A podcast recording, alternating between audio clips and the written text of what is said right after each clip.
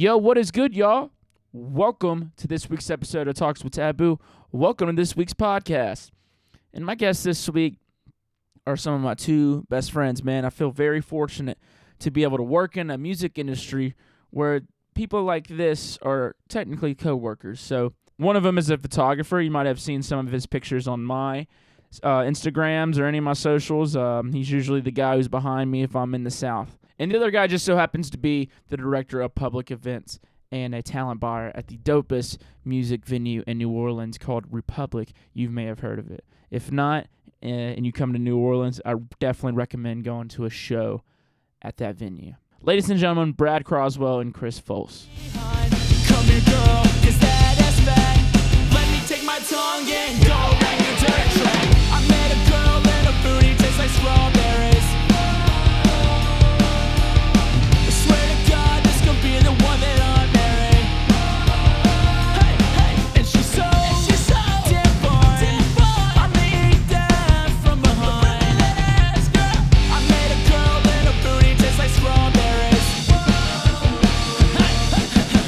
But welcome, y'all, dude. Thank y'all for fucking doing this with me, dude. I know this is a long time coming. Yeah, about fucking time, dude. I've I've been texting you every week since you started this bullshit. Yeah, I wrote it saying, in my diary. Yo, I'll talk shit on your podcast. And you were like, no, let me get some other D Js. You literally never texted me saying this. I'm pretty... Okay, we'll bring up the receipts later. I have the receipts. I don't delete text messages, so... You don't delete your text messages? No, dude. I have so many fucking text messages. It's dumb. But you never know when you're going to have to reference something from, like, back in the day. Or there Especially, might be something in there that's going to get you in trouble. Well, no. I don't. No one's texted me about anything that's going to get me in trouble. It's fucking D Js asking if they could add more people to their guest list. And fucking... And that's why I keep it for whenever I, I, I book someone and I'm like, I'll pay you X amount of money. And then at the end of the night, they're like, oh, I thought it was this amount. And I'm like, nah, bitch. We got to take that. I don't take phone calls for the same reason. Hell yeah. Why the fuck you take a phone call? Because then people will be like, on the phone, we agreed to this. No, we need a paper trail. Right. That's why you don't delete text messages. It'll save your ass one day. I'm telling you. Well, you're not worried about like just having too much memory on that cloud? No, dude. Two terabytes a month. Holy shit. Yeah, no. you, you know what? It's I'll pay for the convenience. I'll pay my nine ninety-nine to Apple. Trademark, copyright. I don't know if you get in trouble for saying brand dude, names on the podcast. I don't think so, dude. I've talked to... A lot of shit about actual brand names. I said, I said, you know, these rioters should go burn down Burger King. I did say that, and I agree. Burger King. Seriously, I can't think of the last time that I had Burger King, so I don't think we'd lose anything by Burger King being burnt down. I think I, I, really, think I really like the cinnamonies. Burger King is a small price to pay for the cause. In. I'm comfortable. Come at me, Burger King. I don't care. It's a small price to pay. Well, this is a cool little... Uh, cool. I'm glad we did it with the three of us, dude, because, I mean, Chris, you're like the guy that gave me and Brad, you know, like our, our wings out here in New Orleans, dude, our first shots, our first opportunities. Well, you know what I'm saying? Well, much like y- your careers, you needed me in this podcast to carry it. Oh, yeah, one hundred percent. So it makes sense, and you're welcome. How many of those of those people are there that you've just started those careers, man? Um, I don't I don't like to say that I started anyone's career. I like to think that I'm in a good shut the fuck up. I like to think that I'm in a good position to help people have a platform to share their art. Yeah. And that's the way I've always viewed it. I've never like, you know, that would seem very like holding it over someone's head to say like, if you want to be successful in New Orleans, you have to come through me. And that's not how I see it at all. I think everyone has a shot, and I'm willing to give everyone a shot until they prove me or, or give me a reason that they don't deserve a shot anymore or ruin it for themselves. I let people step on their own toes. I don't like, I don't like to get involved in anything that would suggest that we would intentionally fuck over someone's career. Uh, but we like to give everyone the opportunity, the opportunities possible to start a career. And like, no, I didn't fucking start shit for you two. You two came up, came up around the venue and you did fucking good things, which is why you are where you are today.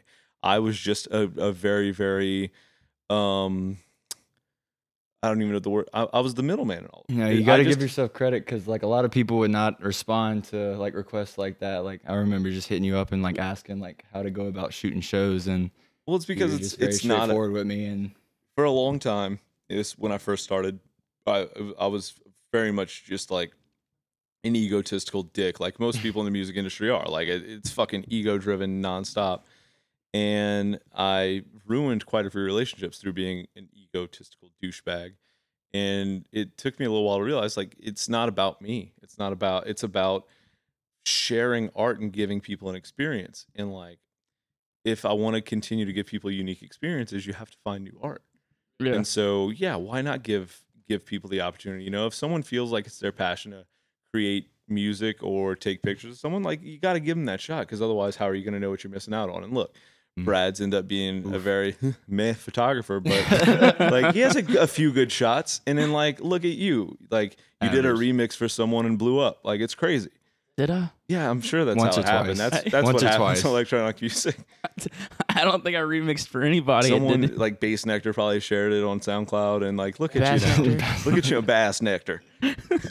Well, I guess I should have asked this in the beginning of the podcast to clear it up. But for people who don't know y'all, like, tell them exactly what it is y'all's job is. Brad, you go first. I've been talking too much. Uh, well, I mean, I'm a supporter of all the homies first and foremost. I like to do whatever I can do to um, boost y'all's careers in any way, shape, or form, whether it be through, you know, getting a shot of y'all's unreleased songs that's coming out that y'all need for pro- uh, promo, or just pictures for, you know, like Facebook, Instagram, all that shit. I like to help people out, but... uh. Uh, I take pictures and I make visuals for uh, S-Fam. Yeah, dude. Fuck S-Fam. Yeah, fuck S-Fam. Fuck S-Fam. Fuck S-Fam. We love S-Fam. Uh, no, we don't. Yeah. No, we, we don't. don't. We mean you. I, you. Yeah, don't add us in with you, dude. We're not you. part of your fucking right, thing, dude. All right, I'll let them come at you. Let them come at me. Come on me, dude. I have a midget and a toothpick chasing me now. I'm not that. really that worried. That toothpick's very aggressive. Jacob, all it takes fun. is a small breeze and they'll both fly away. Jacob's pretty stocky. It's pretty, yeah, but he's like two foot nothing, dude. Yeah, true. Like, God. I'll literally hold Pearson like a hockey stick and hit Jacob out of the way. That's a flex. Like, okay. That's a flex.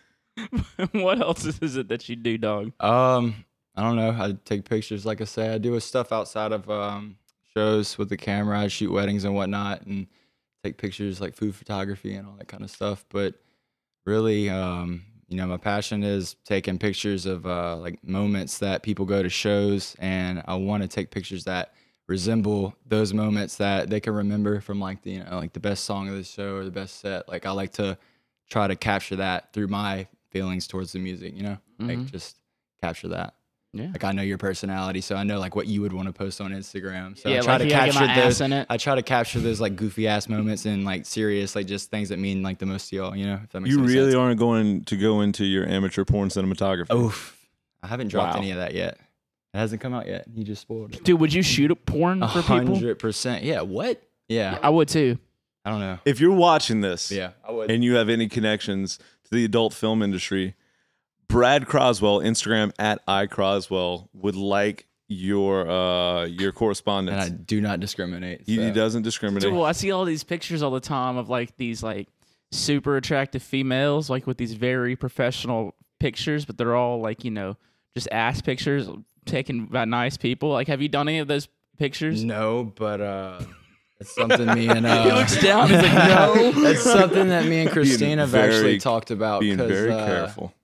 She needs to get into the boudoir photography. Yeah, dude, you can do fun. some really good ones for your for your old lady, man. Yeah, no, we have. Um, oh, yeah, okay, you know, there it is. Yeah, uh, I mean that's always fun, but it's practice. And, yeah, she's practice. a pretty, she's a pretty suspect, suspect yeah. subject, suspect subject, subject. Sus- subject. You fucked that one up. Oh Chris. yeah, okay. no, I was just repeating what Brad said. Should I be stuttering? He said it so eloquently that I couldn't not parrot it. Parrot. What, what what what exactly is it that you do, Chris? What is your job description? Um, I am the director of public events uh, for Republic NOLA, which means uh, if it needs to be done, I kind of have to do it. Um, which like you know, my job has had me make memes for Twitter. My job has had me buried in a ceiling over here, running wiring through the building for a twelve-hour day. Like it, it really. It's everything that I do is for the show to happen. So like if it's something that has to be done for a show to happen, whether it be reaching out to an agent, executing, marking up a contract, picking up an artist from the airport, going hospitality shopping, um, scrubbing a toilet. Like, it doesn't matter. At the end of the day, I'm ultimately responsible for every aspect of making the venue open for public events, for concerts. And so if it needs to be done and there's no one else to do it, I kind of have to do it. And so I've done literally everything here. Like, I've scrubbed toilets. I think everything's an understatement, honestly. I've seen you do more than everything here. Uh, I think we all have. But I think you're like the heart and soul of this venue, dude. Is it heart and soul of a lot of things, for sure. Like, you know, if there's ever a day when you're not here, dude, it's going to be a sad day. See, like, very sad heart day. And soul just sounds so, like, pretty and, like, happy. And I'm more of, like... The throbbingness. The, the dick and balls. The pulse. There we go, dude. The vein. Yeah, there's just the, the thick, veiny heart. No, but uh, thick veiny heart. From from my perspective, throbbing. From my perspective of what you're really good at is you're um, preparing a, lot, a load. Uh, yeah, always preparing a load. But yeah, looking at other venues, I've, I've gone to shows in other venues in other states, other cities, and like you know, it all feels very, very corporate. It feels very, you know, let me do it this way, let me do it that way. But here, it's a it's a very special venue. Um, and that comes from having special people that run it and do like really extra things. Like on Mardi Gras, every Mardi Gras, y'all go off on the stage. The stage always looks really good. Right now, y'all have the temple. That thing looks crazy. Right. Everybody like, wants to play on that. Like y'all, y'all go above and beyond. And uh, it's a lot of people. A lot of people I know from other states that I've met at festivals. I, we get to talking to them. They've been to shows here. They've been to some of the same shows that I've been here. They've seen your sets here. It's always yeah. wild, like having those conversations with people, and uh, like going to a con. I'm sitting there, I'm in my tent, and then I wake up to some dude next to us playing Wookworm, and I'm like, what the fuck? Like, everything is just always full circle. Yeah. And I always feel like it kind of somewhat comes back here. It's the same way, yeah. I went to a festival um, up in Seattle last year for the fourth of July, and I was hanging out by the front gate, and someone said, hey, fuck Chris from Republic, he's a douchebag. And it's like, I felt like I was at home. Yeah. You know, it doesn't matter where you go in the music industry, like, I'm still a douchebag, and everyone hates me. And that's the magic. That's the magic of music. Dude, and man, how it just beautiful. Brings us all together. It doesn't matter where you experience music, but what is important is that you remember that I'm just awful.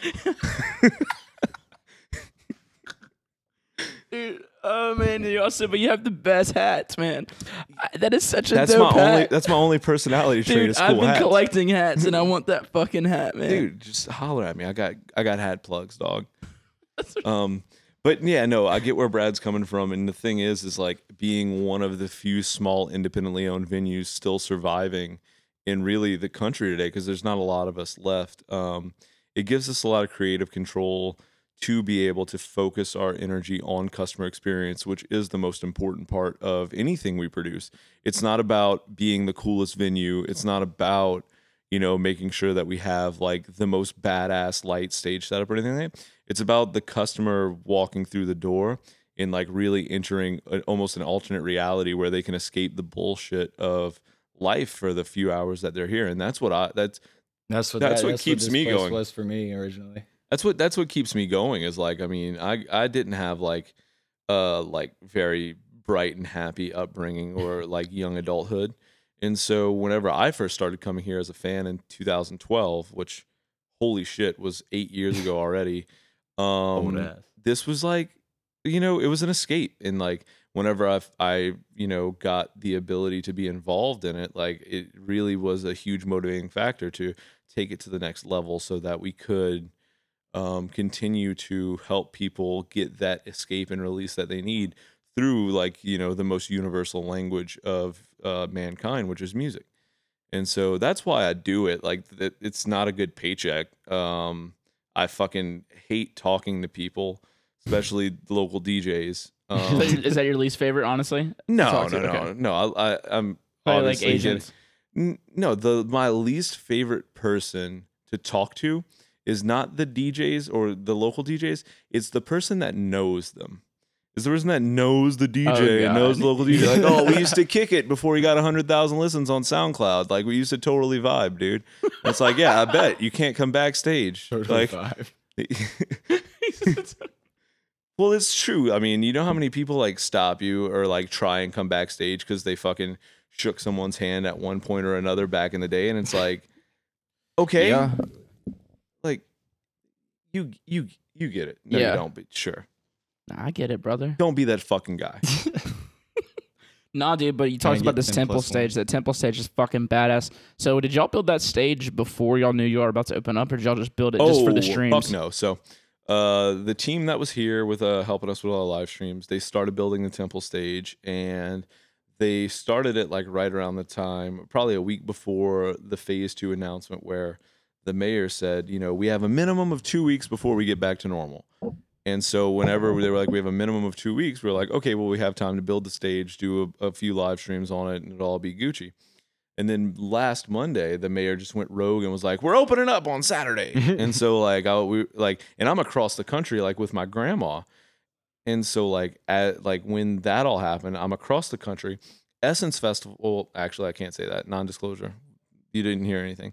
We, we had like a filming that needed to take place in the venue that week as well. So we had the, the team that's here that actually did a tremendous job at the stage had to then break down everything of the temple they, they had built already so that a film crew could load in on Wednesday, film on Thursday, load out on Friday. So then they could load the temple back in and rebuild it for us to like go live that weekend. But uh, yeah, no, the temple was supposed to be just a live streaming thing that ended up like turning into part of our shows throughout the month of June. Um, and I think that it's really fucking cool. It's, Dude, it's so sick, man. I've seen it in my, I saw videos of y'all with the venue Saturday with the, like in full motion, everybody in here, and like everyone was spaced out. Looks like everyone was having a great time. The stage looked fucking awesome. That's probably my favorite stage I've seen. Yeah, I know. Yeah, it's yeah, next it's level up there. And the beautiful thing is um, that the production company that helped us build it, like they don't have a use for it since it's built custom for our stage. So yeah. We'll be able to keep it. Yeah. And like throughout the year, maybe quarterly or something like that, we'll throw an event in the base temple yeah. or something like that. And we'll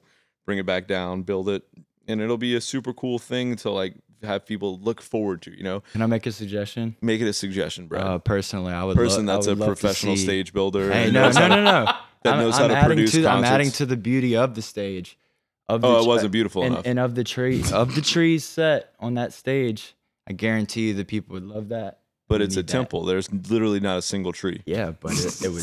There's not a single tree. Okay. Dude. All right. We'll see. We'll see what people what people say about that. But I'm speaking for the. That people. Would be like having a stage built of toothbrushes and saying we should book Flostradamus. There's no floss. All right. Well, I bet you of the trees would love to play on that stage. Oh, I know he'd love to play on Everyone stage because he'd have to that. Talk to me. Okay. Well. And like, that makes sense.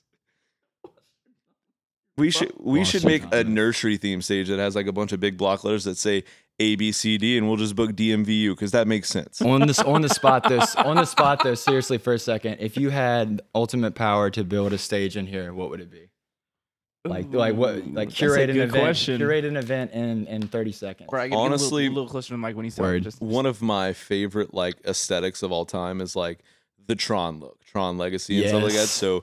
Doing like a, a light tracing like Tron build on the stage where the stage is essentially like an infinity cube with a bunch of like lights like going around it and like having someone I think I think the best act for it because I'm not gonna book Daft Punk. I'm not gonna.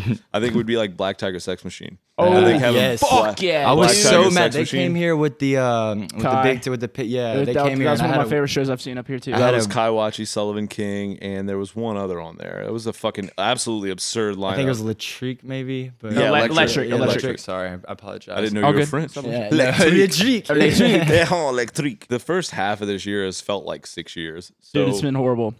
Speaking of this fucking horrible shit, what has it been like for a music venue and running it? Like, what is the day-to-day operations? Because I hit you up today to do this to the podcast, and you're like, "I'm at I'm at uh, Republic all day. Like, what the fuck are you even doing right now? Like, I'm like I'm curious what's going on. Like, what uh, what all does your job entail at the moment? At the moment, you know, it's programming. Uh, we obviously aren't booking any huge national acts right now because agents kind of won't let them do anything, um, and we can't like really. Be open as a live entertainment venue. We have to we have to keep our status as a bar, but there's also like music. Mm-hmm. Um, so it's being creative and trying to figure out what we could program over the next few weeks um, to get people out here. You know, we're at twenty-five percent capacity. So once we reach a certain amount, which isn't that much, we do one in the door, one out the door. Um, but it, it's just planning and trying to get people something, even though they can't have like, you know, the full product that we normally deliver or want to deliver. It's giving them something at least to look forward to. And so I've just been in the office, you know, reaching out to to D Js, seeing if they're interested in ideas that we have, um, in planning events, uh, doing graphic design and getting them upline and, and going so people know what's going on. Yeah. As well as, like, you know, reaching out to customers, sharing what our, like, new protocols and policies are, that we are open now to make sure everyone is just safe and has a good time. Like, that's the the most important part to me right now, because I feel like we could literally put anyone on stage and people are so eager to get out and drink that, like, one hundred percent They're going to, you build it, they will come. Yeah. But I think the the important thing is not about informing them what's going on. It's about informing them that they, if they do choose to go out, that they will, we're, we're doing our part to make sure it's as safe of an environment as it could possibly be for them. Because it really, there's no book on how to do this. Like, everyone's yeah. writing right. the book it's as we go. Weird. We're just winging it. So, so, so like, that's crazy. It's like, at, or before this, you probably couldn't book just some local D J to come play up here and get two hundred fifty people in here, just like on a night. Which is a shame, uh, yeah. honestly, because, like, there was a time before me, before you, before, you know, any of us were involved in the industry that it, it was actually, you know, about the music. And, yeah. and it's really turned into about the name and where that name aligns on a, a festival lineup, and that's going to determine and how many tickets you sell and other how many experiences too. Yeah, like it will. Yeah, and think of you know all. What I mean. Yeah, think of all the music festivals that exist now too, and they're like, are they going to spend seventeen dollars to come to a show here? Or are they going to save up seventeen dollars a week for two months to go to a festival? And so, you know, it's made it's it's compared to where the music industry was even a decade ago, which is still before my time. Things have made just like an incredible shift, and it really sucks. To, for those local artists to, you know, build their careers, because unless they get a dope opening slot for someone that's big, that's going to bring out, uh, you know, a thousand people, it's really hard to get your name out there. It's not the easiest thing in the world, or to build support from large artists that are going to share your work. Well, how do you stay on top of all that with all like these giant festivals and shit, building these massive fucking lineups and people who in New Orleans who just not go to shows or saving up for going to a festival? Like, how do you how do you get on top of that without like, I would. Yeah, I guess, how would you do it? Because I know how I would do it, but I want to know how you actually do it. Um, so it's it's all about, like, you know, radius. And there's it's not very hard um, to go on the internet with, like, you know, Google and Facebook that track your every move and your interests and everything like that to tell how many people from a, a certain area are interested in, in something else. And it's not hard to look at people's social media feed to see who's interested in going to festivals, and and do research to see who's bought their ticket.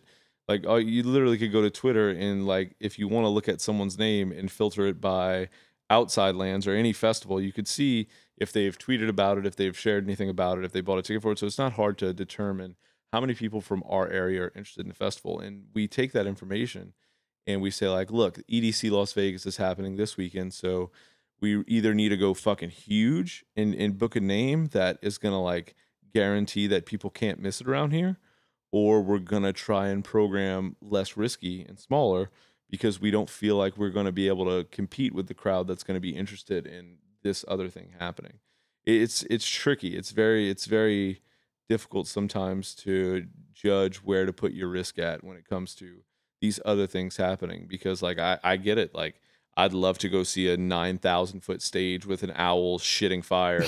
like, like, yeah, fucking right. Like, I want to see that too, man. Maybe one day here. Yeah. If you're listening to us, E D C, make the owl shit fire. He probably already does. We have ideas. I want, I want, I want like someone coming and it's just fire. Coming fire. That would, yes. Oof. If anyone watching this has chlamydia, what kind of image does that put out? Reach out to Mitch. He would like to watch you come. I thought that was well known already. Fucking weirdo. Only if you come fire. Oh, yes. Do you dude. think dragons come fire? Dude. one hundred percent. Yeah. That's a good point. Good no, point. Where else does it come from? Well, what else? Come well, from? So if a dragon mm. breathes fire, that does that mean that a dragon doesn't have saliva? Like that. The, What what's wet that comes out of a dragon? What's hot? So I'm, I'm imagine if the mouth can make saliva, it can make wet and fire. It probably well, depends on his diet. Well, the what's in his? It, did it, you it, just it, assume the dragon's gender? No, oof. His diet. Wow, Dra- wow. Dragon. Oof. Twitter, if you're watching Drag this. Eye. Cancel I Croswell. Hashtag Jeez. Cancel I Croswell. Dude, so how did, how did the coronavirus fuck you up, man? Because I know you had a lot of bookings going on and shit. Like, yes, talk to us. Uh, talk to us about brides. Yeah. Brides. Oh, yeah. So like I said earlier, I do a lot of wedding uh, videography on the side if I'm not shooting shows. And um, as soon as all this happened, obviously all the brides had to, you know, cancel and reschedule weddings or do it in a different, smaller fashion. So I had to pay back all these deposits and stuff because, you know, I didn't have a COVID clause in my contract because right. you, you know who, who the hell yeah. did. But um, also there are people that I know and like I care about my customers like like you should. So when they do that, it would have been really bad to not pay their deposits back. Obviously, it hurt me uh, being at the very beginning of COVID, but uh, that's just a speck compared to, you know, like a lot of losses everyone else has taken. So I got over that in, in about a week. You know, I did my moping and got over it, but there's other people that are still dealing with all their stuff. So, you know, yeah, but it was small, but I mean, we're supposed to have another wedding next month and it's going to be weird seeing how that is. Cause you know, everybody's going to be either acting weird or just confused. You may, you may, you may, uh, look at the bride. That's how that's the thing. You know, there's no kissing in that moment. You may air kiss the bride.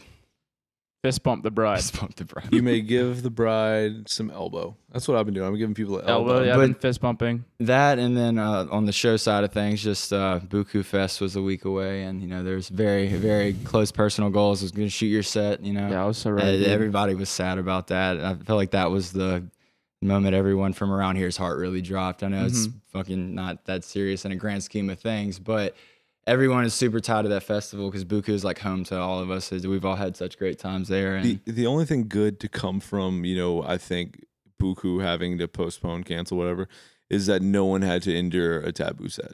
Oh, I think that if anything, the run saved it, us. It was going to be the most New Orleans You're style just gonna play Taboo Cotton set Joe I was going to do. Again. If I have to hear something about eating an ass that tastes like strawberries one more time. Well, well Flume might have eaten an ass on stage, so that would have been a thing. But what did it taste like? Because the the fruit here is what's important. I don't care about it eating ass. It might have been strawberries. The fruits.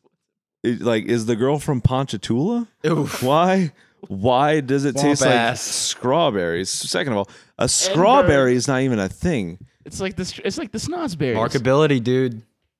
You should have just said snozberries. Well, snozberries. I wasn't talking about snozberries. I'm about dude, strawberries. Dude got sued. Fucking an Oompa Loompa lawyer would have pulled up and been like, "Well, dude, that's it, dude. I'm, cease and desist." I have new songs that are about doing other sexual. All my my whole brand is just sexual innuendos. Okay. No, we know. yeah, we, we've caught on to that. I finished in thirty seconds and cried myself to sleep. That's bwomp, like bwomp, bass noise, dubstep. I like it. I'll take it. I, I enjoy it. I think it's pretty cool. You could actually sample this from the podcast and I'm use going it. To. And I'm not even going to be mad at it. I yeah, only want ten percent. Chris isn't going to be impressed until you release Africa by Toto. Royalties. Oh, no. My Oompa Loompa lawyer is going to show up and with a cease and desist. When you say your Oompa Loompa lawyer, do you mean like a little guy? So you're assuming that it's a guy? Yeah. Wow. Look at you. Hashtag cancel Taboo twenty twenty. It's been that. I'm it's the only one that hasn't said something offensive to a minority here. Let's get back to let's get back to music. Okay, well, all right. So, how about you tell me who's the best? Like, who's somebody that you are like a giant fucking fan of, and then you got to shoot, and you were like pissing your pants about it? And- uh, like, mm, a lot of them, honestly, because I have a, a really personal tie to my work. So, a lot of a lot of artists that I chase down to shoot. Uh, there's different reasons for, you know, different reasons why I want certain shots, you know, like I'll hear like with Kid Cudi getting to shoot him, uh, like that's my favorite artist. So whenever Isn't it so funny when he said that I got to I know, shoot I hate, Kid, I, I gotta watch, Kid Cudi. I gotta watch what I say on Twitter because a lot of times I'm like I want to shoot so and so artist, but I, I you know obviously mean you like, hear that Chris? Fucking Brad said he wants to shoot people. And every, yeah, I mean I could obviously get. We could definitely at. clip that and make it sound. Uh, yeah, like, I want to I mean, shoot. Yeah, I want to shoot Kid Cudi. Oh wow, Brad. I would love that, but no. Anyway, so Winter Circle brought him down here. Uh, I think it was two thousand seventeen. And I uh, got the opportunity to shoot that, and uh, that was definitely the biggest, like, like whoa, like this is cool. Like, when every, does he like, become adult Cudi or even uh, teenage Cudi? Never. He's always that's Kid Cudi, Scott Muscudi. Never. It's like like never. Little people, like Lil Wayne. When's he gonna become like? That's what, what was that meme we saw earlier? It's like, do you know an old? Do you know an old person named Justin? Yeah. You're really wow. wow. I've never met an old person named. Or like no baby's named George. Like what? I don't know that I've ever met like a Justin that I liked either. Oh fuck. Justin's one of those names. Think of mm. one. Justin Timberlake is the only cool Justin as far I know, as I know. I know another good Justin. What? Actually, I like, I like, actually, I don't know if I like this guy because he was like best friends with my brother and he would just God. come over on Christmas and, and break all, all the toys. And eat all your food. No, he, he did eat all of our food and he broke all of my toys on Christmas. Fuck Justin, That's man. What you, fuck Justin, dude. Justin, if you're watching this, fuck you. All the Justins. Jesus Christ. Uh, but this just in. Just in. So that's actually fuck a question Justin. I was going to ask Chris, um, you know, like as far as, you know, your passion being involved in your job. And obviously there's things that you want to do that you have uh, the ability to do based on the work that we do. It's like, if I were to ask you what would be like your most incredible booking that you could do, which you probably have done, because I know you've done some some mm-hmm. wild what stuff. What would be like my not question even, for him, but not okay. you, sorry. I'm, I I'm fucking with you. I'm not fucking yeah. with you. Well, no, because you asked me that, that. Brad's asking the questions now. Fuck Mitch. Yeah, well. What's up, Brad? Fuck, fuck Mitch. Welcome to, to Brad Talks. Yeah, Brad Talks. Talks with hey, I'll be Brad. talking. I'll be talking. You do be talking. Bitches be talking. You be sending memes. Wait, so what? Give me the exact question. Because so qu- you I aren't guess, good at words. Yeah, yeah. That I sucked. Don't know. Yeah, That's I'm so- sorry. Um, so if you were to be able to put on any kind of event personally, like if it, like disregard ticket sales, disregard the numbers. The cost of whatever it is. Yeah. Disregard all that, like based on I have access to a venue, I want to go crazy. It's, let's do it. And uh, an artist was down, like, as big as it could be, what would be that artist? Like who who would you want to come bless this place that either they might have already been here or they might not have, but who would it be? If that was any better. Oh God. So I think that if I had to do, you know, one just massive show, that that's like an incredibly tough question. Because like my music tastes are all over the fucking field. But whoever it would be, and I'm still thinking about that, as long as I'd have twenty E D M photographers on stage blocking everyone's view, I think it'd be a good experience. Hey, I try to stay um, out the way. um, no. Hey, I was, I mean, you you getting our way. You up there with the cell phone back there. Yeah. Live streaming. No, he just walks across the front of the stage. He just walks yeah. across. You have to assert dominance, dude. I pee on the C D Js before every show. um, so do I. So that's real weird. So like, oh wow. Wait, well, I do it. On, I do it on stage while I'm playing. I've never seen that. I've never seen that. Oh wow. That's fake. I'm actually talking about it while I'm doing it. Mm. On the mic. Oh wow. Yeah. Yeah. Never book. Yeah, just don't again. pay attention. Pull that shit up. God. You know? So if I could just book any person that I'd want to play my stage. Um, does it have to be a certain genre? Or no, anybody, not at all. Anyone. Anybody. Like just a realistic musical artist that you would love to. Well, put you just said event. anyone. Yeah, no, like no, realistic. no, not, not realistic, unrealistic. It would have to be well, no, like alive is what I'm saying. Like alive, like, alive. Okay, yeah, that's the, that's the, that's. I got, I get like, like physically that, that could happen. Fuck, man. I guess that, that that narrows it down a little bit, maybe. I think that if I could put any one person on my stage, it would probably be Pharrell Williams or Ooh. Outkast. Outkast Ooh. is it? That would be I think. Crazy. I think actually, I love Pharrell, but I'm gonna have to go with Outkast on that one. That'd yeah. be such a sick show in New Orleans, and that would right fit. That's what I mean, yeah, it would fit here. That would be. I, dope. I'm just you know thinking about Outkast and thinking about everything they stood for through their career and their discography. I just think that it would be a fucking a fucking vibe, man. Yeah. I just think that I, I can't imagine anyone goes to an Outkast show to cause any trouble. And those are my favorite shows. When you have like when we did J Rock here and and a few other people, where it seemed like everyone in the crowd was just here to have a good time. No one wanted to start shit with anyone. No one wanted to. People just wanted to come here and fucking listen to good music and yeah. have a good time. And those are the best shows to me because you you could look out in a crowd during a show and just see everyone just fucking moving together. And that's what music's about. It's about togetherness. It's about, you know, speaking that universal language that I talked about earlier. And I feel like if there's any group that A, I'm a fan of, but have also, you know, done their part to create this language that we all speak, I think that Outkast has been one of the most influential, uh, one of the most influential acts in the history of music and hip hop. Good answer, Dave. Yeah. What about what about what's the What well, was like an artist that you really wanted to get in the stage? Like you, it was really fucking hard, but you got him up here. Like your favorite. Oof. No, I wouldn't say favorite. Like what's what, what is, what's like an artist you're like, fuck, man, I don't know if we can get him up here, and then you got him. Well, I did that. Man. I didn't personally get him. You know, working with Winter Circle and Buku, but right, whenever right. we got a phone call uh, before Buku, I think it was twenty eighteen, and they were like, "Hey, we're announcing Deadmau five at Republic," and I was Oof. like, I was like, fucking funny, dude. That's fucking hilarious. And they're like, no, really, we're announcing Deadmau five at Republic. And I was like, you're really telling me that you're announcing deadmau five in a thousand cap venue in New Orleans. And I know like, Jacob would say the yeah. same thing.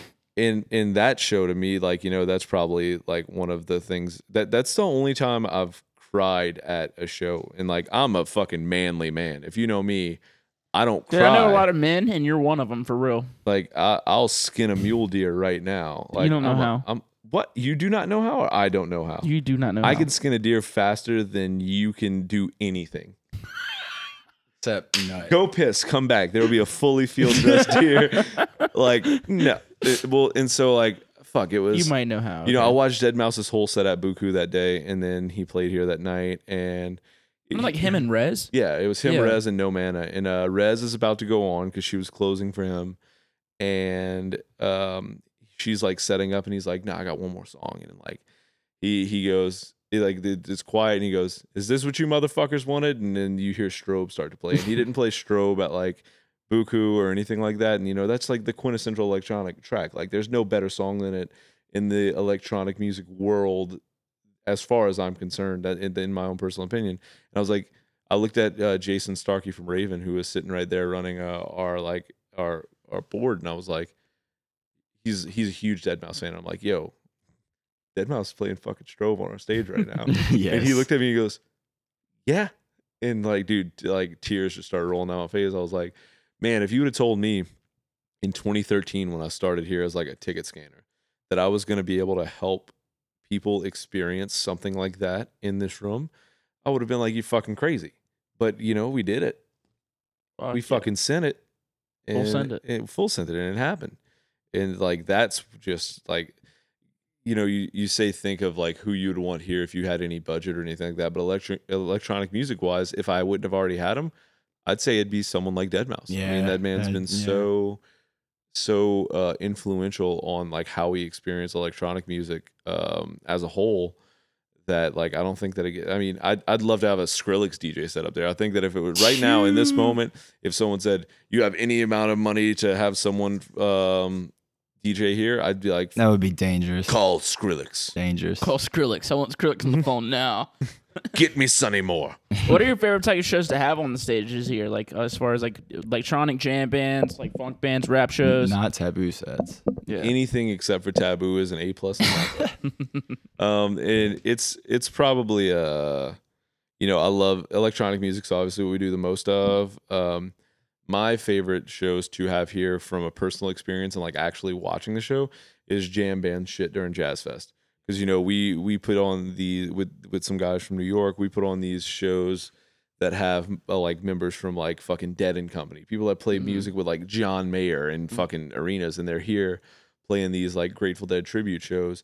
And, like, just watching these guys play these instruments. Like, we're talking about guys in their fifties and sixties that have been, been playing their entire lives. Been playing since the seventies, and, like, just watching the pure proficiency. And like, they don't go in, I, I've been in the green room when they go over a set list. I've been in the, like, and they literally just write down the first word of the song title and what key it's in. And they, they don't practice. Mm-hmm. They just go up there knowing exactly what key a song's going to be in. And each song's like fifteen minutes of just pure fucking music. It's mm-hmm. just pure like musical talent. And those to me are so entertaining to watch. And most of the people that are here are like old retired C P As that are like microdosing. And so like they hear the music and everything like that. But, you know, at, at shows, I stay sober ninety-nine percent of the time. So I'm like just sitting there looking at these guys like Jeff Chimenti from Dead and Company playing keyboard, and his eyes are closed and his head's tilted up. But the motherfucker's hands are moving faster than anything I've ever seen. And he never misses a lick. Mm-mm. And like, I'm never going to be that good at anything in my life. No, never. You will not. I, I won't, and, and I've accepted that. But like to to just be able to admire these people's ability, like how hard they had to work to get to where they are now, on on a proficiency scale in their career. Like Brad's never going to take a picture that's mm. as good as Jeff Chimenti is at keyboard. I'm never. No, gonna that's press fair. Play. That's fair. That's why it's fun though. Yeah, these guys didn't have a sync button. Yeah, I'm never gonna press play the way that but that guy. And that question from Mitch to me, and since Brad hijacked Mitch's job earlier, Brad, what are your favorite shows to shoot? Is it hip hop? Dude, I was literally about to ask that question, Chris. Is it electronic? Is it? Uh, personally, um, I like shooting y'all sets because they're fun. Because I, I I know y'all. Um, y'all being you, Taboo, Clutch, Baldy, all the all the homies down here, mm-hmm. S-Fam, obviously implied. But uh, those, um, and I love hip hop. I love hip hop shows, but really haven't gotten too many opportunities to shoot those other than like at Buku and stuff. So haven't had too many of those. But I would say, like I said, y'all and and like hip hop. hip hop shows like Kid, cause Kid Cudi, that show was just that, that put me on such euphoria and, and like Anderson .Paak, and that's, that's more than hip hop, but, uh, just it shows with, with, with drums, anything like live instruments, like the Boogie Trio set at Voodoo, uh, was that two, two years ago on a Sunday. It was beautiful. It's some of my favorite pictures. And just cause yeah. like the music and the atmosphere and the people kind of just do the work for you. So the shows that, Uh, that that look good, I guess, makes sense. Man, photographers like, just love it when everyone else does things for them. No, I, no, and yeah, the I, crowd does their thing, the D J does their thing, and funny, I just no, press a button like, and I take a, all the credit. No, it's a big. That's why I'm saying this. It's a big process. When it looks big, you got to get the venue, you got to get the people that booked the show, you got to get the light guy. Shout out Tony. Tony's a G. Um, different people like that that just do everything. Like me and Carlos, whenever we, we y'all put too much smoke out, and we're shooting a show. We're like, we need to turn the smoke off. Like, there's way too much smoke because we know, like, what'll look good in a picture. And I know the picture's not everything, but stuff like that where you're able to, you know, read the environment and you know, like, what people want to see. And, and, and just things that piggyback off that, like, a picture's not everything, but it, it is, it's so incredibly valuable in helping people re- retain that memory because, like, that's, that's, that's the biggest point is like that. I mean, I, like I said earlier, I like being able to give y'all stuff to remember certain moments, like family photos and whatnot. That's special, and it's special to everybody out there, you know, like there's people that go and see like their favorite artists and like, you know, they get to take that picture with their favorite artist and they want to find their little head or their hand that's up there, you know. It's like just, li- it's the little things like that that just make experiences funner because I'm a huge fan of going to shows and like mm-hmm. when I'm at shows out of town that I have no idea of how to, you know, get involved with shooting, I just go to enjoy them and I'm in the crowd and I'm just sitting there thinking like, man, like that's, that's what I would do or like that would make me feel good about this show or whatever, so. Mm-hmm. Just anything that like is personally tied, I guess. Fuck yeah, dude. And, like, fun. Chris, what is up with this Wook wall, bro? I do not speak for the Wook wall. Um, I love the Wook wall. God, it, you know, it, it's just this. Like, first, explain what it is, and then finish what you're just about to say. This fucking brick wall across the street from here, and like we we had our security do such a decent job at stopping people from bringing in illicit. illicit substances and shit like that are doing them on the premises because like that's a liability for us that they just started to like congregate at this wall across the street and that's where now like the wookiest of the wook that come to shows and like I'm, don't don't take wook as an insult like I mean I love wooks I I make fun of them every day but I love the shit out we, of them we know if everybody knows what we're you, talking yeah, about you, here you, if you've been you to know, a show in the past two years. One of the most rewarding things for my career is the amount of people that come to shows that I recognize that recognize me and we always like they they're always like they'll stop me and ask how I'm doing that night and mm-hmm. they see me running around like a crazy person and like you know those people really are like a family like the Wook family like they look after one another and for them to like consistently stop me and like say like hey how are you it makes me feel like you know an honorary Wook mm-hmm. and fuck yeah um but no the Wook wall is a monster that I created on Twitter.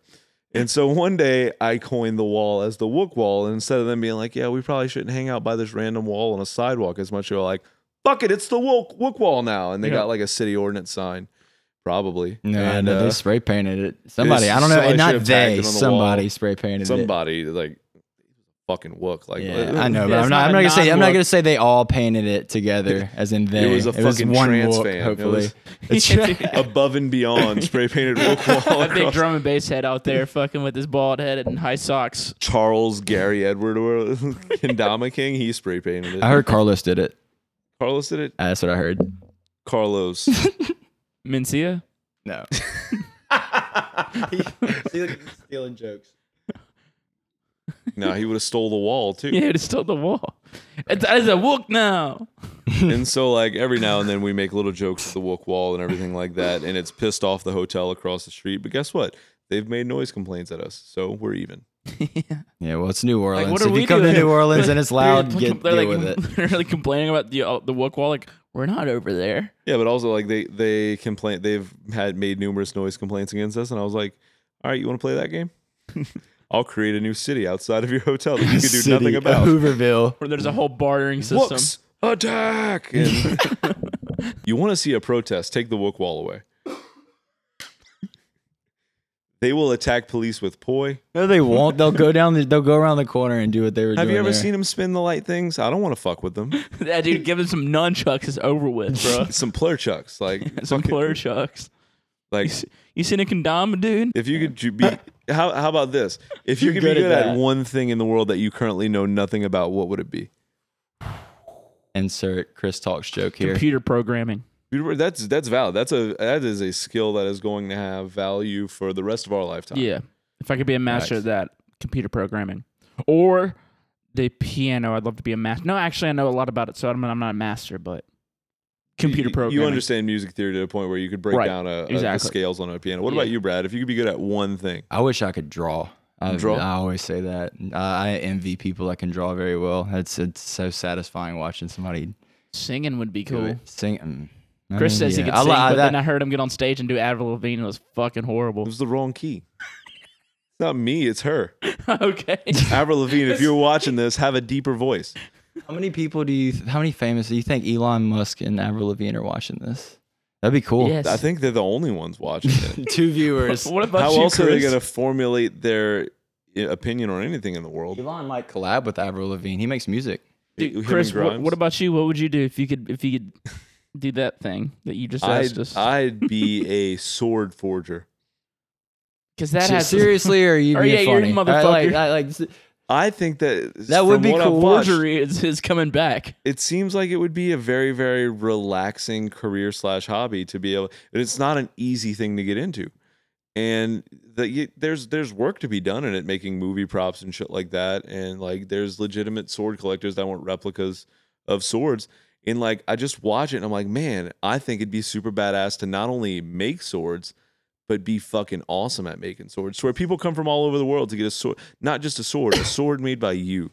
So it was a serious question. It's it like in a Kill Bill, like that fucking, uh, what's the sword name that she had? The katana? I don't know the name of the sword. I don't know. You know what I've always wondered? Like if you go to some like crazy city on vacation and you like end up like in New Orleans, especially, they sell all kind of weird shit here. Come to New Orleans on vacation with no plans on buying like a replica sword from some off like antique shop. How do you get the sword home? You sneak it to the airport. You can't. No. you do you tape it to the, the to the wing or you just kind of walk in with confidence with and a see what sword. Happens. You just got to walk with a purpose. T S A, if you bro. look like you belong, no one will give a fuck. Or, hear me out, while you're buying the sword in New Orleans, you also either pay off or buy a T S A uniform from someone. I want to switch topics to go back to like some music stuff. So, Chris, being a guy that kind of gave Brad and I a shot here when we came up and wanted to do something, you probably deal with that a lot with people coming up and wanting to do some shit, dude. Yeah. What's some of the most wrong ways that someone has done that?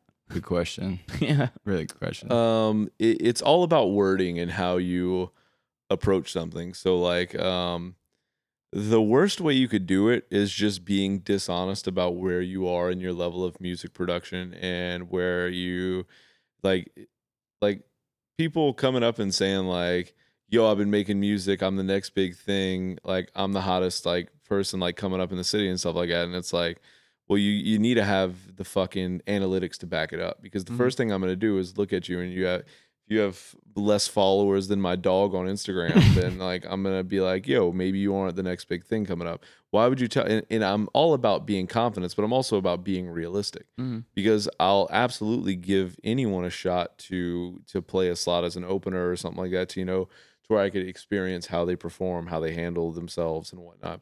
But I don't want someone. That uh, it's when people act like they know it all, because I don't even know it all, and I've been doing this for a while now. And when people just come in too overconfident, that really just rubs me the wrong way. Where I'm like, just be humble, yeah. Because like I know what I'm doing, but I'm never going to walk into a room with a bunch of other people that buy talent and be like, I'm the next big talent buyer out there. I, like I know how to do this. Like they do also.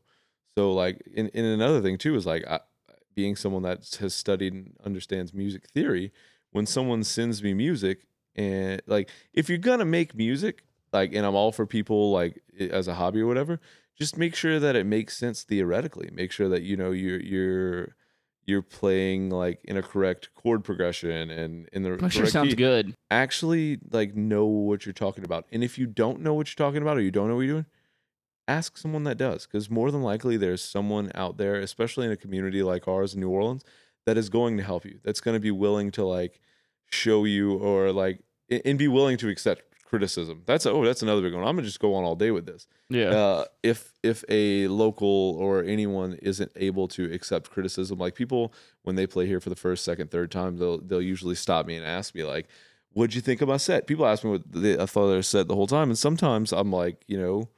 For the most part, I'm going to be honest. I'm gonna be like, look, I think that it was like you read the crowd well. I think that, you know, the track choice was fine, but I think your mixing could use some work. And they like, some some of them look taken aback and they're like, you're just trying to better those people that you're not, yeah, you're not hating. You're, no, I'm not you're hating just trying to, I'm just you're like, trying I'm, to grow. I'm not not going to book you again, but I'm just saying like, you know, your mixing needs a little bit of work. Like you can't go like one twenty-eight and one forty-four and like just put a filter over it and think that the world's going to be yeah, okay. Yeah, don't open up the show with Throwing Elbows.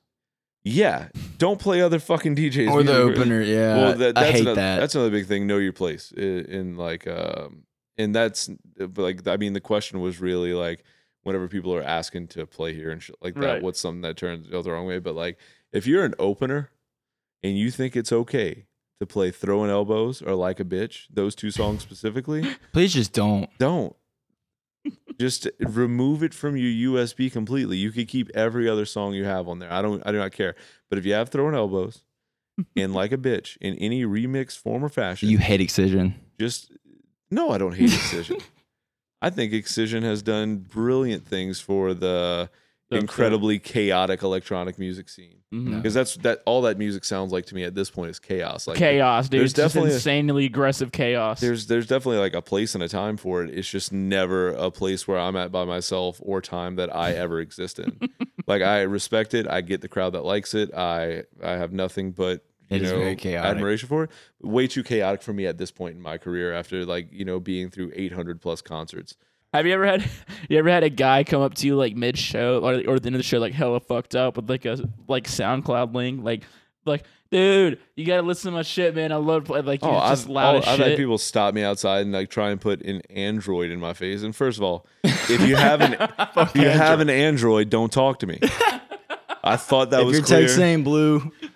If your text ain't blue it ain't for you like it, so. Uh, And yeah, no, I've had people stop me on the sidewalk and be like, yo, you want to hear me rap right now? And it's like four in the morning and I've been here sixteen hours and be like, literally, no, I don't want to hear you rap right now. I want to see you make me something to eat. That's not saying that I don't want to hear what your art is at some point or another, but like four a.m. on a Dude, Saturday I've after I work. Come up to me and ask me that at four a.m. Bro, you want to hear me rap? If, I've never had that happen, but if it did, I'd be so mad. I'm like, dude, please. That's the living in thing. Baton Rouge, that shit happens all the time. People are like, yo, you want to buy my C D?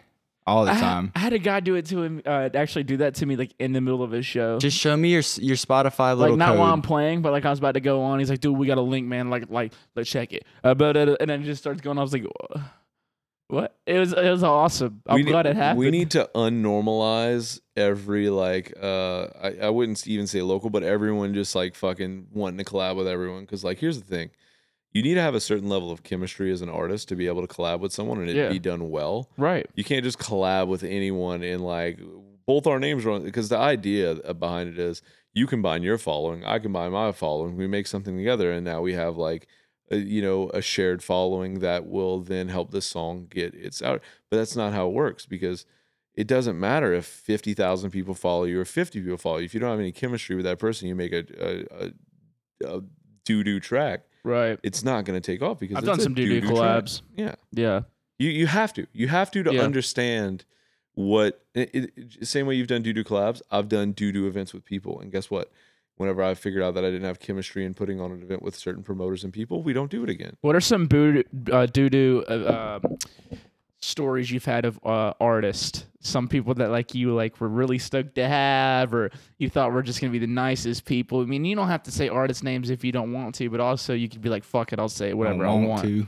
Man, you know there there's been a lot of experiences that I I could say have been like less than ideal, where not only did I have high expectations for the artist, but other friends within the industry have like spoken highly of them and said like, "Oh, they're so nice, they're so cool, like we enjoyed having them." Um, and I get that like variables change. Like a lot of times um, artists will, you know, if they have a rough day of travel or if they're on like fucking week thirty of tour, like they're not yeah. going to be, uh, they're not going to act the same way that they would under different circumstances. But um, no, I mean, I've had definitely had some, I've had an artist have their manager try and hold me up in the green room bathroom over like seven hundred fifty dollars in cash because the contract that we signed with the agent said we wouldn't be settling in cash. And the tour manager came to me and says, yo, where's our cash? And I said, there is no cash. And he was like, what you mean there's no cash? And I was like, it's like a four-word sentence, dude. There's no cash. Um, and he's like, no, we ain't going on if we don't get this in cash. And I was like, then don't go on. It's fine. We'll just get our deposit back from your agent. Like, you don't need we, look, like, if you would like to cancel on your behalf, then fine. Like, I would love to have your artist perform. I would love for everything to go as planned. But if you are so tight-pressed to go against the contract that your representative signed, then by all means, go. It's fine. The, the world will continue to spin. We will continue to have shows. You'll hopefully continue to breathe and get better at understanding simple sentences. But, but uh, yeah, no, I've had someone, like, push me up against the wall and, like, rough me up and be like, yo, if you don't give us that seven fifty cash, we're going to have a problem. And I was like, please hit me. I'm like, please, like, it's seven hundred fifty bucks, dog. I'll, like, not to, like, be that guy. I was like, I'll go to the A T M right now and get seven hundred fifty bucks. Like, just because, like, it's not to show you how insignificant of an amount of money it is when you talk about the grand scheme of the music industry. Right. And I know you guys are touring and doing okay. Like, like, do you really need the seven fifty that bad, dog? Just wait right a- now. Like, cash. That's not what the contract is. Yeah, and it's not what the contract says. And I'm sorry, but if I have a legally binding document, we're going by what the legally binding document says. Um, I've had, I've, I've had a ton of experiences that um like have gone negatively, I think, as an attribute to people not understanding a contract, not actually reading the contract. Not actually reading a contract is probably the most popular form of uh, I don't even read, dude, so well, you're from Mississippi. Um terrible. Not surprising at all. Just like I can't do simple math. They made it the hardest state to spell too. I don't know why they did that. Right. Uh, my favorite part about Mississippi is probably time travel. Yeah, like, it's fucking right weird. Right when you go in, and you're back in the nineteen fifties. It's crazy. Fucking weird. How do you feel about how do you feel about uh Sippy changing their uh, their state flag? Dude, go for them, man. I, I fucking I'm I'm proud of them, but I mean, I just don't know if it's actually going to change. They just have so many old like minds back there. I just like I want it to, but I just don't see it really coming old together. Old people, if you're listening to this. Die. Die already so we can change. We'll the be fine flag. Without you. We promise. But would you say for the most part, though, like, uh, you know, everyone's pretty nice to come up and play? Everyone, the majority of my experiences have all been perfectly fine and professional. Yeah. Yeah. Um, I've definitely dealt with, like, touring support or, like, um, a support, like, a national touring act that came in as a support for a bigger act, not knowing their place and being, like, over-the-top diva. I, I think I've dealt with more particular artists and divas than I've dealt with necessarily rude artists or people that were directly rude to me. Yeah. Um, but it, it's it's simple things like I had to get Fiji water instead of Smart Water, and they're like, "But this isn't Smart Water." I'm like, "But it's still way too expensive for a bottle of water. So is that not like tickle your fancy? Right. Do you feel like your net worth will drop if you drink this water over that water?" I'll taste both of them for you, and I'm sure they'll both hydrate me. Like, just calm the fuck down. And I get it. People are particular, and people like to feel at home everywhere they go, and they and they want to have their own special thing. But sometimes it's just not possible. And we always explain when we can't get something that, like, we looked everywhere, we we did what we could, but we sorry we couldn't find this. And people still get upset after that if we said like like what else do you expect? I, I'm not gonna like fucking Harry Potter it out of the sky. Like, it's not gonna if it, I can't make it exist, I can't make it exist. And people are just rude sometimes when things aren't one hundred percent perfect. And guess what? We don't live in a one hundred percent perfect world. I never expect if I've never gone up to an artist after a show and been like, "Yeah, I heard you fuck up that cue three minutes in. What the fuck?" Like, I I paid for a perfect show. We paid. A, like, how dare you make a mistake? I thought I was booking a professional. Yeah. A robot. What's the oh, weirdest shit. Picture? Mitch coughed. We have to leave the room. Yeah, dude. I went to I went to fucking Alabama, dude. Who, who knows what happened? Rest in peace, Mitch Draper. R I P I'm saying this in advance for if he does die from corona. Dude, if I do die and you're the first person to say R I P, I'm glad I'm dead. All right, word. That's what everyone says. Like when I when I like people see me on my motorcycle or whatever, they're like, be careful. Like, you know, it's, it's crazy out there. It's dangerous. And I'm like, duh. Like, I didn't buy a fucking motorcycle to be safe. I didn't buy a motorcycle to survive. Like, if I die... That's when you pull out your sword, you're like, oh, I'm okay. If I die on my motorcycle, trust me, I was smiling. Like, yeah. I, like this is fucking sick. And then yeah, I died. Right. Like, that's how I feel about life, man. It's just like, fuck it, dude. We're going to die anyway. Let's just get back to living. Yeah. That's a good sentiment. Yeah. Or because there's a lot of people out there that, like, you know, you only live once. So don't fucking do anything. Put on a helmet. Like, right. And like... I, you don't put on a helmet, at least go ride the bike. Yeah, I mean, I'm there you go. That's that's another good one, man. You should write books.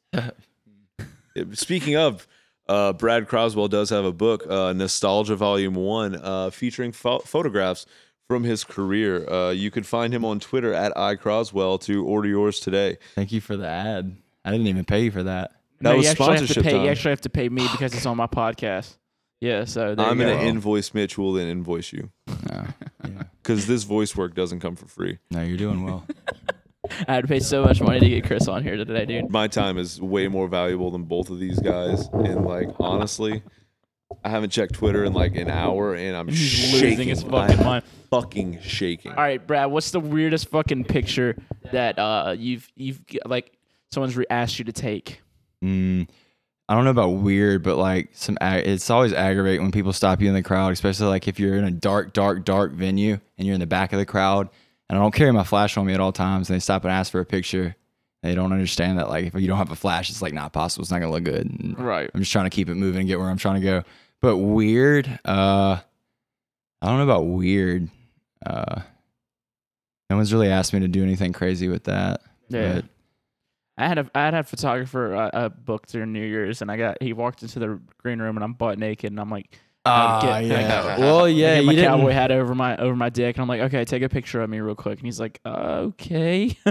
Yeah, no, I don't know. I always find it corny when people are like, take a picture of me doing this, looking like this. It's like if you gotta think about it that hard, you're thinking about the Instagram picture and not exactly. The... That's that was but the reason sometimes I was getting naked. No, I get it. I get that. That's an. You think I just get naked and put no, a cowboy hat I'm, over my dick? You for do. Fun? I've seen you do it a couple times. Okay, word. Yeah, but, I think you have.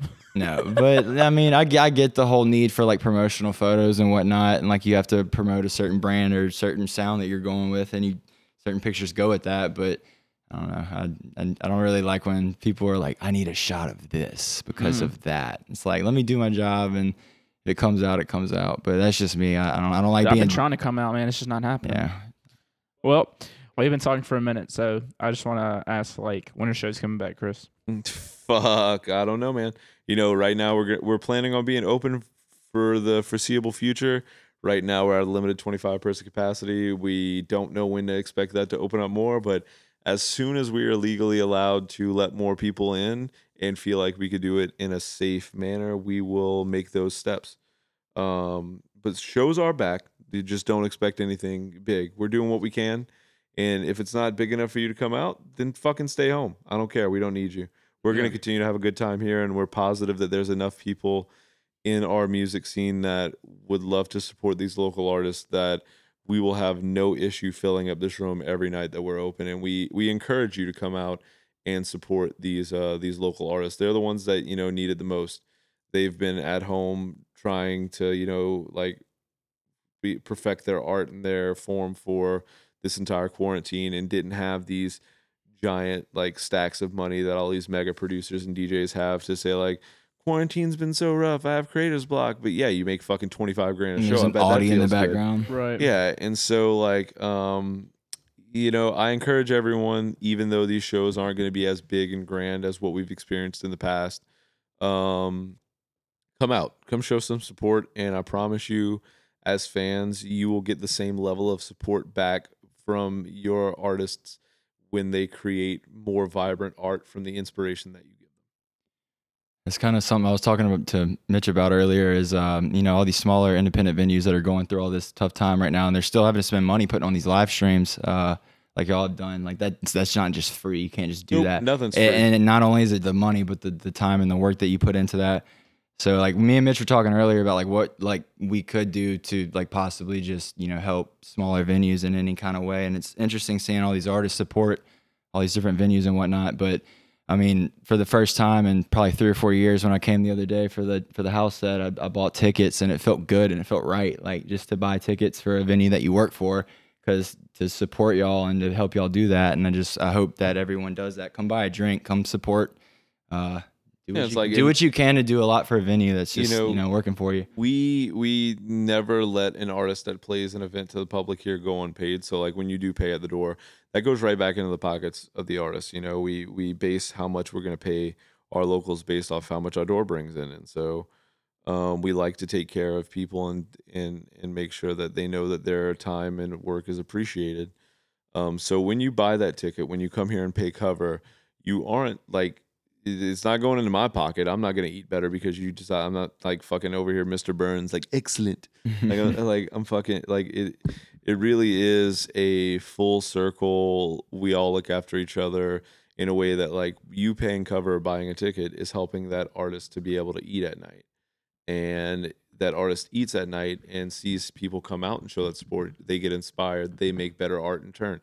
It's full circle. It's the circle of life in music, and we're all a part of it. And so it's very important that we all, like, do our best to do our part in it so that it could continue to survive even in the face of um a very like unforeseen circumstantial time that has put a huge blow in like all the progress we had made up until that point. You know, a lot has regressed since the world went crazy, and uh, we're only going to come back stronger if we all work together, all artists, promoters, and fans alike. Mm-hmm. What do you think of these drive-in shows right now? Um, I've only seen Mm-mm. the the price like structure for one, dude. And, and what the fuck, fuck, right? What the fuck? You better they better give you a down payment on a car for that. Like you better yeah. get a, you better a new get little car. Into your that. car, and then there's like four hundred dollars on the front seat, and you're like, oh, I get it. Yeah, that was funny. No. Good joke, guys. No, like, no. What the fuck? No. Also, yeah. that's just uh, like, so I, it's not gonna be safe. Now let's think of the fucking.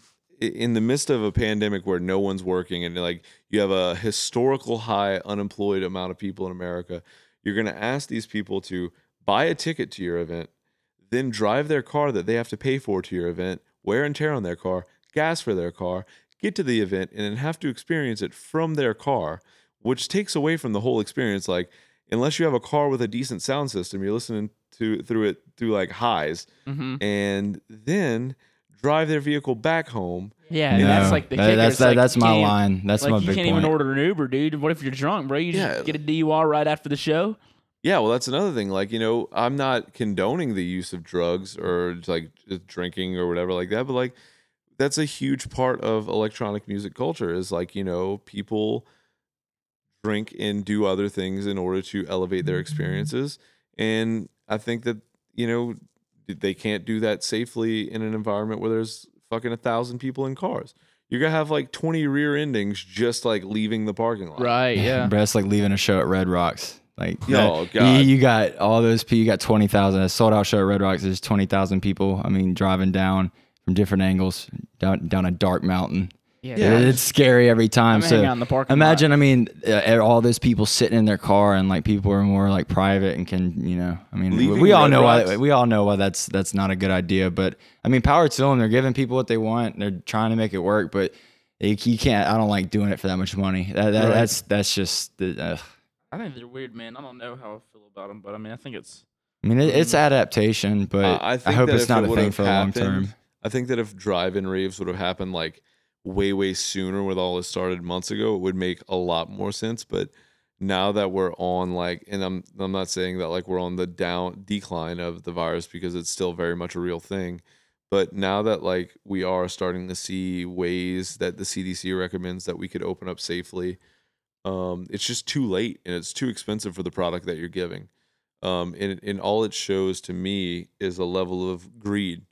And the greed is uh, on multiple levels. You know, the event producers' greed, they have the biggest risk, but they're trying to turn a huge profit in a time where no one has the money to go to something to give them a profit. You have artists that still have agents that I'm sure are asking for pretty high guarantees, mm-hmm. despite the fact that no one has any income coming in to pay those guarantees.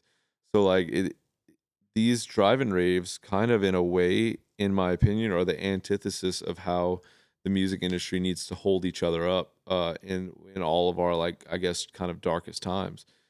Um, you know, I'd love to see um, larger artists be more willing to not necessarily volunteer their time, but go to these smaller independently owned venues and like offer to do a show for cheap or something like that, or for charity or something to help, like, you know, the venues stay on their feet, as opposed to these large artists being like, well, hit up my agent. Oh, even though no one's throwing a live show and I can't sell tickets, you still want twenty grand for an hour? Like, no, like that's not going to work. And all that's right. not going to help anyone. All it's going to help is the artist at the end of the day. And that's pretty greedy. You would think the artist would be itching to get back and play right now, like at any any well, any form. Like if you even, I know it's not what it used to be, but to get back to that, you got to start somewhere. And if, if you're not helping those venues bring in at least that small amount, I mean, I know don't want to discredit the whole social distancing thing, but like if you put a, a bigger show out, people are going to show up, you know. So but to speak to that, it's really showing some people's true colors and who's in it for the music and the fans and who's in it for the paycheck. one hundred percent. And there's sadly a lot of people in it for the paycheck. And I get, I get it. Like, I'd love to fucking make, you know, one hundred thousand dollars a month, go and fly to different cities on flights I didn't pay for to like pre- to play music. Like I, like I get it. But also I think that I haven't been in that position for it to remove my, like, I'm never going to forget where I came from. Anytime anyone asks me how I got to where I'm at today, it always starts with someone trusted me to scan tickets at the front door here. And that's the story. Um, whereas you have everyone else that's just like, fuck you, pay me. Um, and we definitely, not that we solely were, but a lot of small venues put their trust into you and gave you a platform when you were still growing. And it's time for some of these bigger artists to give back to those stages and platforms that help them build their career. And sadly, you don't see enough of that because people are, you know, blinded by the paycheck, blinded mm. by the money. Fuck, dude. I mean, I get it. Like, but also it's, there's times where like, so someone like myself, it's like, I want to come play up here during this, you know, during while you're having these capacity shows. But it's like, I get to play in New Orleans once, maybe twice a year. You know what I'm saying? It's like, so like maybe right now someone, I, I'm not defending people like myself. I mean, I, everything you just said is a fucking good point. Yeah. You know, you get to play somewhere once a year though. Like, do you want that one time of the year that you play there to be like a two hundred fifty cap?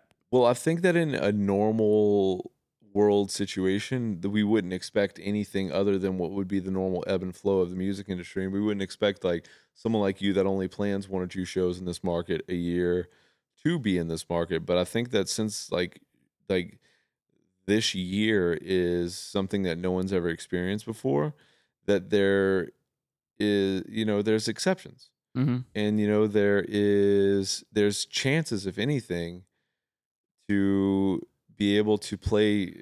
Not only is our venue considered intimate on a grand scale, but now these super intimate shows, because people are going to remember these shows. People are going to remember like, fuck, whenever, whenever, like we were in quarantine for three months. And then once like, you know, things finally started opening back up again, we got to see so-and-so and there was only two hundred fifty people there, but that was like, sounds, sounds like a sick time though. Yeah, no. And, and, and I promise you the artists that are going to be going on this stage, putting on these shows, the ones that are except that, are, that are proving that it's for the music and the fans and not necessarily the paycheck, are going to play some of the best sets of their career because they're going to be so filled with inspiration for like, you know, from being seeing the people despite all the scary shit in the world out there to support them, they could play some of the best sets of their lives. And oh, people yeah. are going to remember those sets. And so I think that right now is going to be a very, very like powerful time for music, albeit it's going to be, you know, at a limited capacity for a select amount of people. I think that the actual music that's going to come out from all of this and the actual performances are going to be incredibly good and incredibly powerful and like set a new precedent for how we experience music. Everyone's just going to be happy to be there again, especially artists. You know, everybody's jaded at a certain point, but uh, everyone's got a break now. It's all beautifully said, man. I mean, you fucking changed my whole perspective about it, too. I want to come play up here now. Taboo, if you're watching this. Well, that's cool, man. I think we got a fan question I want to get to, and then uh, we'll get out of here. I know we went over an hour, but... Yo, what's up, Taboo? Uh, this is Divine Martin from Homa. Uh, might know me as Divine Hippie. I don't know. We've ever officially met before. But anyway, I know uh, have cool. a question for both Chris and for uh, Bradley. Uh, the question for Chris is, um, as an up-and-coming artist, uh, what necessarily would be the criteria, I guess you could say, um, in order to start really getting booked for uh, venues like Republic? Um, like, what are you necessarily looking for um, as far as to try to get booked in uh, those type of uh, situations? Uh, uh, question for Bradley would be, um, dude, who is who would you say has been your favorite uh, person to shoot for thus far since you've really got into the photography world? Uh, yeah, but y'all hope y'all having a good day. Love y'all. Uh, peace. Good question, man. Why don't you go first? I'll go first. Yeah. So Divine, what's up, brother? Uh, I know Divine. He's a very, very good, hardworking guy from uh, my neck of the woods, good old Houma, Louisiana. Grew up a little bit south of there. Um, you know, I, I talked to this a little bit earlier in the podcast, but um, the the best thing you could do as an up and coming artist trying to get booked is just be realistic with yourself about where you're currently at, and um. understand that it's not about how much music you put out, but about the quality of music that you put out. Um, a lot of uh, electronic artists specifically, and I know this isn't necessarily the genre that you're a part of, will just fucking start cranking out track after track after track after track, and it doesn't, like, they don't, like, pay attention to how good it actually is or isn't, and because of that, they're they'll be like, oh, well, I'll put out thirty songs on SoundCloud, and, and like, guess what? If they're not, if you don't have any good songs, it doesn't matter if you put thirty.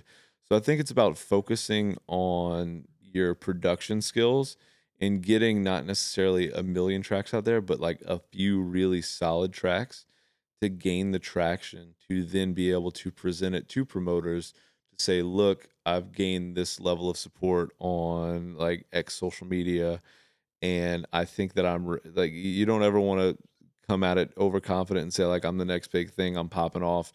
You want to come at it from a place saying like, I've been working hard and I think that I'm ready to perform at a show. I noticed you had this show and I would love the opportunity. It's always about, you know, um, showing, I guess, a level of appreciation for even the potential opportunity to be a part of something when you're just getting started out. And so don't go in with any expectations either, because like um, the reality is, is that a lot of promoters won't give small artists the light of day, sadly. We try and do, I know we're not perfect, and we try our best to do a good job of it. Sometimes some things slip through the cracks. Um, another thing, too, is, you know, when those people don't respond or they say no, don't beat yourself up over it. There's probably something else that's, like, holding them back. You know, a lot of tours bring their own support, and so we're limited in what we have to do, or we have to send uh, the management and artists, uh, agents, support to be approved. So when you do get those rejections and you do get those like not yet or not now, not this show, don't hang your head over it. Just uh just keep focusing on your art and keeping your eyes open for the next potential opportunity, because you know we live in a world now where you, it, it might only take one opportunity for things to change your entire world. Yeah, that's true. Very good point. Um my turn.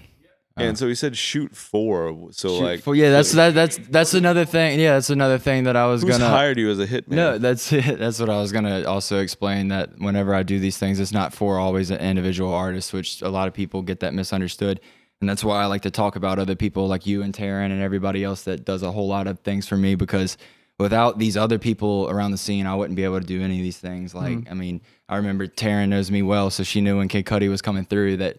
Like before that was even announced, she was like just kind of telling me, she's like, you're gonna love this show, like I can't wait, you know, for you to hear about this and just stuff like that. But favorite shows to shoot, like I, I've said it before, I said it earlier, uh, Kid Cudi, um, just because mm-hmm. that's where my heart's at. Like I, I do this because I want to do things that, you know, make me happy, that I'll remember and, you know, get to say like, man, I did that. Like just personally, it's personal goals. But uh, other than that, I would probably say there's a good bit, but the R L Grime set, uh, at the Free Water block party, that was really fun. Mm-hmm. That was fun. It's a dope set. Shout out Free Water. Well, sick, man. Uh, I appreciate y'all coming to my podcast, dude. I just want to say, Brad, I appreciate everything you've done for me, dude. I know whenever you're behind me, you know, I can trust you. You always grab my ass at some point in my set, so I always appreciate that shit, dude. Chris, fuck you. Uh, no, I'm joking. Uh, no, you've done a lot for me, man. You fucking always been a cool guy and, you know, close friend at this point, so I fucking appreciate you, dog. Damn, I'm not a close friend. You know, dude, we you just went to the beach together. You stay I'm at my house every time you town. You know this. And, and, you know, I through my friendships that I've created with you guys um, and, and, you know, everyone else in our, like, little circle, it's really shown me the real value of what I do um, for me personally, which is to be able to throw um, dope events, but even more importantly, be able to meet incredible people. Yep. Like, you know, if I wouldn't have scanned tickets here in twenty thirteen, I'd have never met you guys. Who knows what the fucking world would be like. But you know what? I'm fucking happy I did it. Yeah. Because we're all here now. And, like, if I was able to help you guys progress your careers in any way because of that decision I made all those years ago, I, it, I don't regret a thing. You know, there's no ifs. That's why I always tell you that when you're feeling when you're feeling down on shit. Because, I mean, that's a big part of my life is that. And it all started there, so. Appreciate you. This shit's way too touchy-feely. I thought this was gonna be a no, funny man. podcast. It was fun. I thought it was supposed fun. to be funny though. I thought we were like, hey, we love we, we love the homies around here. Funny, like I'm about to cry. We love the homies around here. Like I'm tearing up a little bit, and like there's nothing funny about this. Nothing. Like people aren't supposed to know that I have emotions. No, you gotta go take me a nap after this. Man. Me, me no me, cry. Me, me man have no emotion. I need another light beer, man. Sugar free.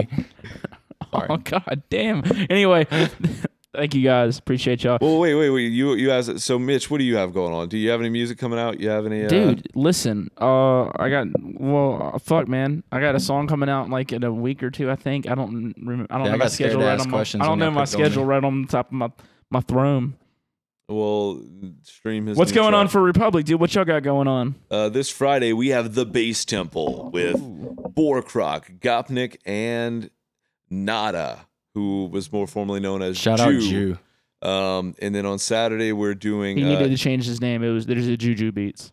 So right. yeah. On Saturday we're doing Emo Night, uh, the Temple of Tears, and we will have me and Andre Clutch DJing up there. Maybe a special guest appearance by yours truly, Tivboo.